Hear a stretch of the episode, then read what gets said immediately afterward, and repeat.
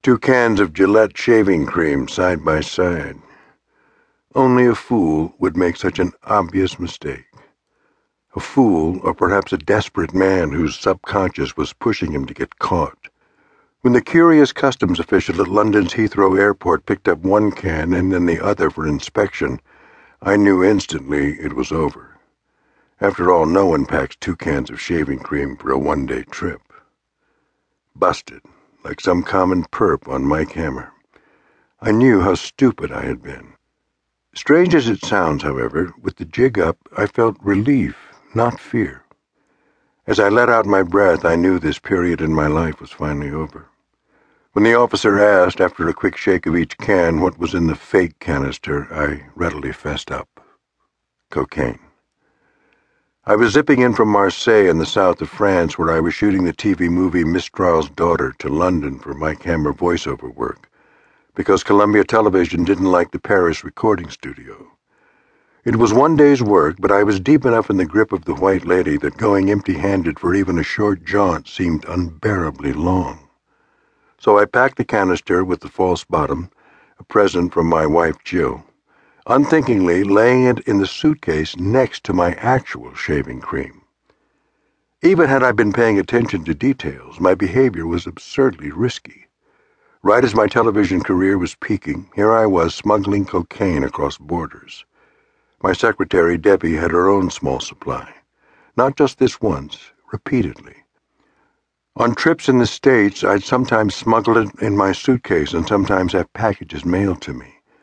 Making matters worse, I was flying from one of the drug capitals of the world into a country grappling with drug issues, at an airport where both Tony Perkins and Linda McCartney had recently been busted for drug possession.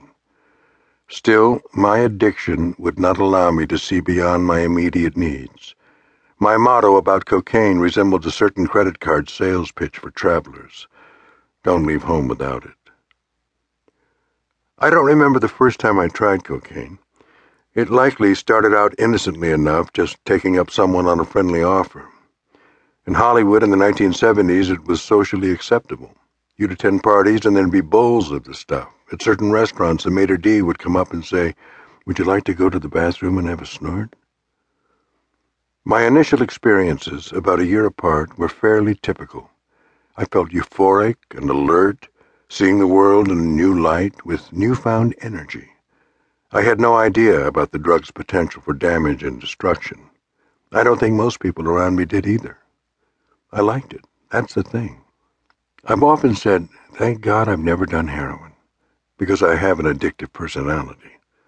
When I was at Yale Drama School in 1964, I was doing a plie in a dance class run by the legendary Pearl Lang when my right knee suddenly locked at Grace New Haven Hospital, the doctors found my meniscus totally gone, thanks to my high school years of playing football and running track. In those days, before arthroscopic surgery, a full operation was required. I awoke in a haze. They gave morphine shots for the pain, and I kept asking for more. I quickly found I became very cranky when I didn't receive my shot. In retrospect, it was an early warning sign that I missed. With cocaine, I was soon intrigued enough to purchase my first gram.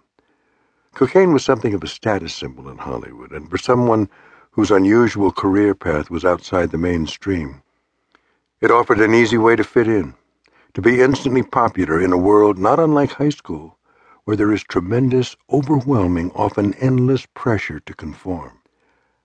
I'd say I could take it or leave it, but if someone offered me a snort at a party, I'd always take it. I didn't know I was standing atop a spiral staircase, and my initial buy was the first step on a long trip down. Ironically, cocaine soon stopped making me feel more sociable. Unlike smoking a joint, which felt more akin to having a drink. Cocaine instead took on a medicinal quality, an inhalation of confidence, creativity, and control. I was methodical about my usage, always allocating what I believed was just the right amount to give me that boost I needed to do my job with the proper intensity and focus.